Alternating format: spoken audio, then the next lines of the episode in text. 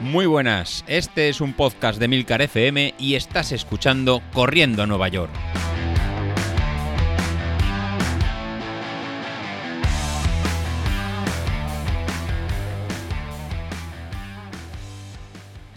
A todos y bienvenidos al programa Pirata de la Semana, el programa de los miércoles que se graba los martes, o mejor dicho, el programa de los jueves que se graba los miércoles en este caso. Y es que como todos sabéis, este fin de semana ha sido la maratón de Valencia y he estado en Valencia hasta el día de ayer. Volví ayer ya tarde y claro, pues no había quien grabase un podcast. Entre el cansancio y deshacer la maleta, pues al final me dieron las tantas, la verdad, y tenía que madrugar porque hoy trabajaba. En primer lugar, quiero felicitar a todos los que se pusieron en la salida del maratón de Valencia y que además todos los compañeros terminamos, ya fuese en el tiempo que creíamos que íbamos a hacer o un poquito más tarde, pero al final todos fuimos finishers. No solamente me refiero a los compañeros podcasters, sino a todos los integrantes del grupo de Telegram. A los que no estáis en el grupo de Telegram ya estáis tardando, buscarnos como corriendo a Nueva York. Y bueno, felicidades si corristeis la maratón de Valencia y también conseguisteis ser finishers. Y un abrazo enorme a todos los que no tuvisteis el mejor día el domingo después de tantos meses de entrenamiento y tuvisteis que abandonar en carrera y también a todos aquellos que ni siquiera llegasteis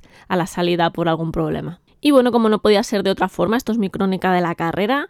Spoiler, llegué a meta y llegué antes de las 5 horas y media, por si no lo sabíais.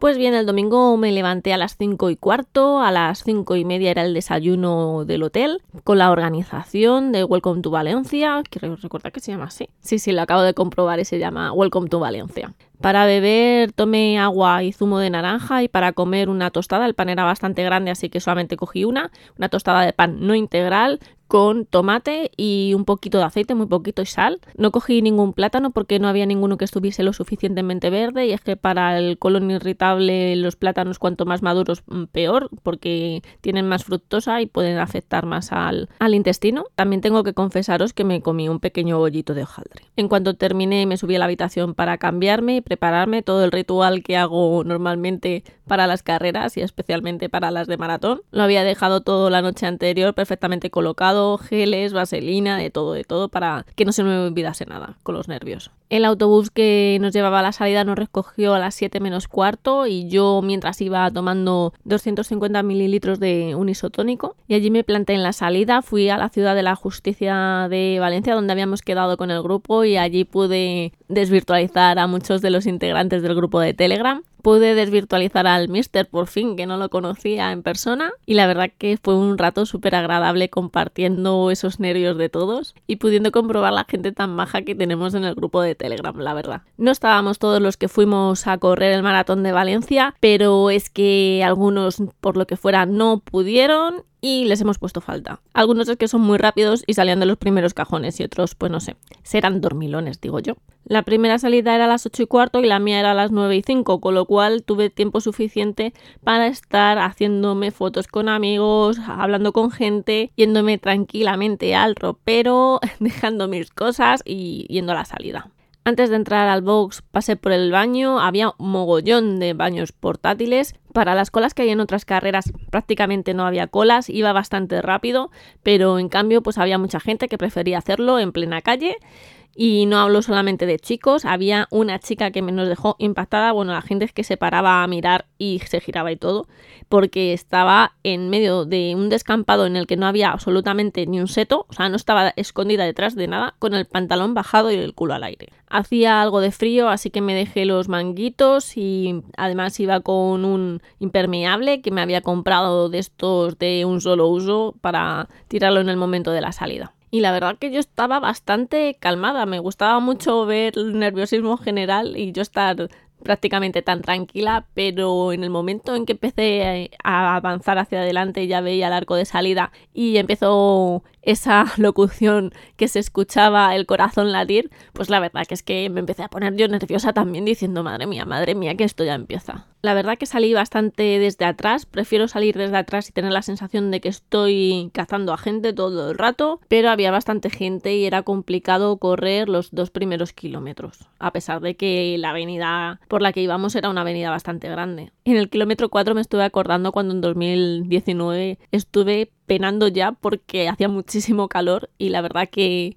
nos salió este domingo un día estupendísimo. Como ya he contado en el grupo de Telegram, yo suelo hacer como una reevaluación de la situación cada más o menos 5 kilómetros o así y voy cambiando de estrategia de carrera no es algo que haga habitualmente. Si voy a por una marca en una carrera, en ese momento lo que veo solamente es que tengo que ir por debajo de tal o a tal ritmo y ya está. Pero cuando voy solamente a acabar, tienes que llevar una estrategia totalmente diferente y es reevaluar tu situación. Y yo lo hacía cada 5 kilómetros más o menos. En el kilómetro 5 me di cuenta de que iba más rápido de lo que yo había pensado salir en un principio. Me había dejado llevar por la gente, iba a un ritmo sub 7, pero me encontraba bien, así que decidí intentar llevar ese ritmo al menos hasta los 15 kilómetros. Como os he dicho, esto es algo que tenía pensamiento en el 5, pero a lo mejor cuando llegas al 10 podía decir, ah, pues mira, no, con este ritmo no voy a llegar al 15, voy a bajar. Pero bueno, en ese momento la idea era ir a menos de 7 y luego bajar a 7.15 más o menos había calculado que para tardar 5 horas y media, que es el límite que daba la organización, tenía que correr por debajo de 7.50. Creo recordar que era 7.48 o algo así. Y bueno, la idea era aguantar lo máximo en torno a 7.15 y luego poder tener ese colchoncillo ¿no? de segundos para la segunda mitad poder andar o hacer cacos y que se me fuese a 8 y algo el kilómetro. Pero llegó al kilómetro 10 sub 7, ni tan mal, Sigo con mi estrategia de ir al 15 sub 7, llego al 15 sub 7, ni tan mal, y decido llegar así hasta la media maratón. Me quedaban 6 kilómetros, así que creía que era totalmente posible y que iba a generar un buen colchón para la segunda media. En el kilómetro 13 pasamos por mi hotel y mi chico estaba allí esperando para animarme y además se animó a correr unos kilómetros conmigo, me acompañó hasta el kilómetro 20 y pudo grabarme chocando mano alita con la mascota del Club de Fútbol Valencia, que es un murciélago. En esa primera maratón también pude compartir unos metros con Julián, que es un marchador que está en todas las maratones. Yo no sé el tío cuántas maratones se debe hacer al año, pero se hace un mogollón. Si habéis corrido algún maratón en España, lo más posible es que lo hayáis visto, porque además es un tío bastante alto, no pasa desapercibido. Va uniformado de España y además del dorsal oficial lleva el dorsal 32 de Leira Almagro para concienciar la lucha contra la ELA. La verdad es que la adelanté y pensaba que en algún momento, y así se lo dije, pasaría él por delante de mí, porque en algún momento yo bajaría el ritmo. Pero la verdad es que llegué a la media maratón y me encontraba muy bien a ese ritmo todavía, así que decidí alargarlo hasta el 25. A esas alturas de la película, yo el año pasado, que se suponía que estaba más preparada, ya iba andando. Y además iba todo el rato adelantando gente, lo cual me animaba bastante. Cuando llegué al 25 me di cuenta de que no iba a poder mantener ese ritmo 5 kilómetros más, o por lo menos eso es lo que yo creía, y la estrategia cambió. La estrategia era intentar aguantar todos los kilómetros que pudiese de esos 5 siguientes al ritmo al que estaba sub 7 y en el momento que viera que ya no podía más, subir a 7.15, como mucho 7.30. El kilómetro más lento de esos 5 es el 28, que lo hago a 7.27 y como os he dicho, no me permití a mí misma bajar de 7.30 porque la verdad que sabía que mis piernas podían y sabía que podía. Era cosa de la cabeza que muchas veces te dice, oye, que no, que tienes que ir más lenta. Cuando llegué al 30 yo estaba súper, súper feliz porque es que además no había conseguido llegar a ese punto corriendo ni en la maratón de 2019 ni en la maratón de 2021.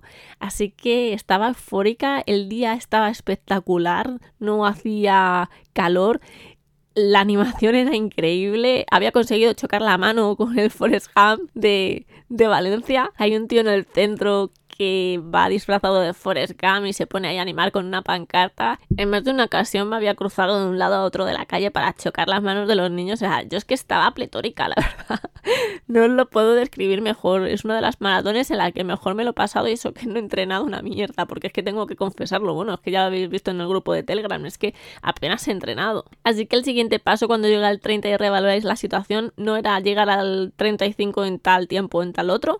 La idea era llegar al 33, que es donde estaba mi amigo Ángel, contador de kilómetros, que era el speaker del kilómetro 33 de Rompe el Muro. Siempre es un chute de energía encontrarte a una cara conocida que te anime a esas alturas de la película, pero es que además si tiene un micro y cuando todavía te quedan 100 metros para llegar ya te está gritando por el micro diciendo por ahí viene mi amiga Laura que pensaba que no iba a llegar aquí, es que no tengo palabras para describir ese momento, el subidón que me pudo dar a mí. Y una vez pasé por el 33 ya lo tenía hecho, ya lo tenía hecho y había conseguido lo que quería, así que decidí que a partir de entonces podía hacer cacos. Iba con un colchón de tiempo increíble que había conseguido durante esos 33 kilómetros y no lo pensaba tampoco malgastar, así que decidí hacer cacos, pero hacer cacos de una forma un poco controlada.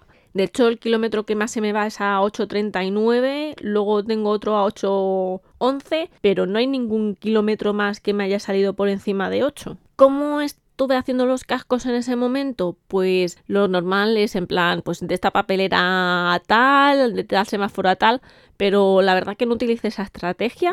Básicamente estuve andando el tiempo que me tomaba los geles y también estuve haciendo una cosa que era cuando veía el cartel que te decía eh, que era el kilómetro X, pues como a 100 metros, 150 metros, me paraba, andaba hasta el cartel y volvía a arrancar. Con esa estrategia además es que conseguí adelantar a muchísima gente, fue increíble, iba muchísima gente ya andando mucho peor que yo. Yo pensaba, madre mía, sí, es que yo voy genial y tengo el cansancio normal de llevar tantos kilómetros encima, pero la verdad que me encontraba genial, estaba disfrutando como una enana, os lo juro que pocas maratones he disfrutado tanto, yo creo que solamente puedo decir que he disfrutado tanto en Nueva York y mi primera maratón que fue en Madrid, que me lo pasé también genial. Y sinceramente cuando iba a llegar a meta, iba mirando el tiempo y digo, me cago en la leche que voy a tener que darle la razón a Sauquillo con lo de que iba sobrada con el tiempo.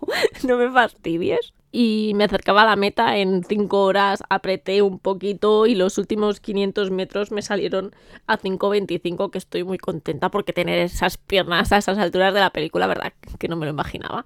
Es verdad que podría haber apretado más, pero yo iba a disfrutar, iba a disfrutar de esa pasarela azul y lo conseguí. Así que estoy muy muy contenta conmigo. La verdad que iba todo el rato animándome diciendo, joder, Laura, eres la hostia.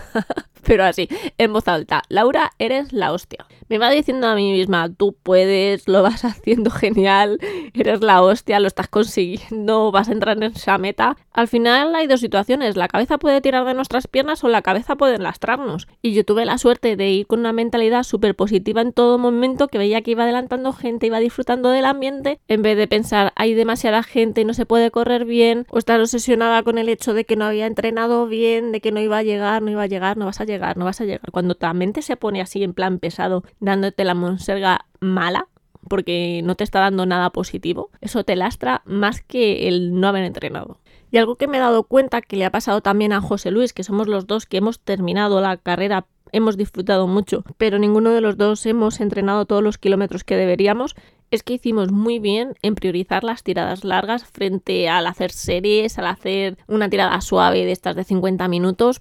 Que no estoy diciendo con esto que aconseje hacer lo que hemos hecho, para nada debemos todos hacer nuestro planning como toca todo lo mejor que podamos, pero bueno, así es como nos ha salido a nosotros. Como he dicho en el grupo de Telegram, para hacer esta locura mm, tiene que haber tres cosas fundamentales. Uno, conocerse muy bien a uno mismo. Dos, que saber que no vas a ir a hacer marca, sino que solamente vas a salir a disfrutar. Y por último, estar dispuesto a retirarte en cualquier momento de la carrera si las cosas no van bien. Y bueno, esto es todo. Visto los comentarios, algún comentario que me han dejado en Instagram, pues podría poner un aviso de esto de no lo hagan en sus casas. O eso tan gracioso que ponen en los anuncios de rodado por profesionales en circuito cerrado, ¿no? Algo así era. Así que nada, esta es la crónica de mi onceavo maratón, que se dice pronto, pero me quedan unos cuantos todavía, o no, quién sabe, lo mismo me retiro de esto del running.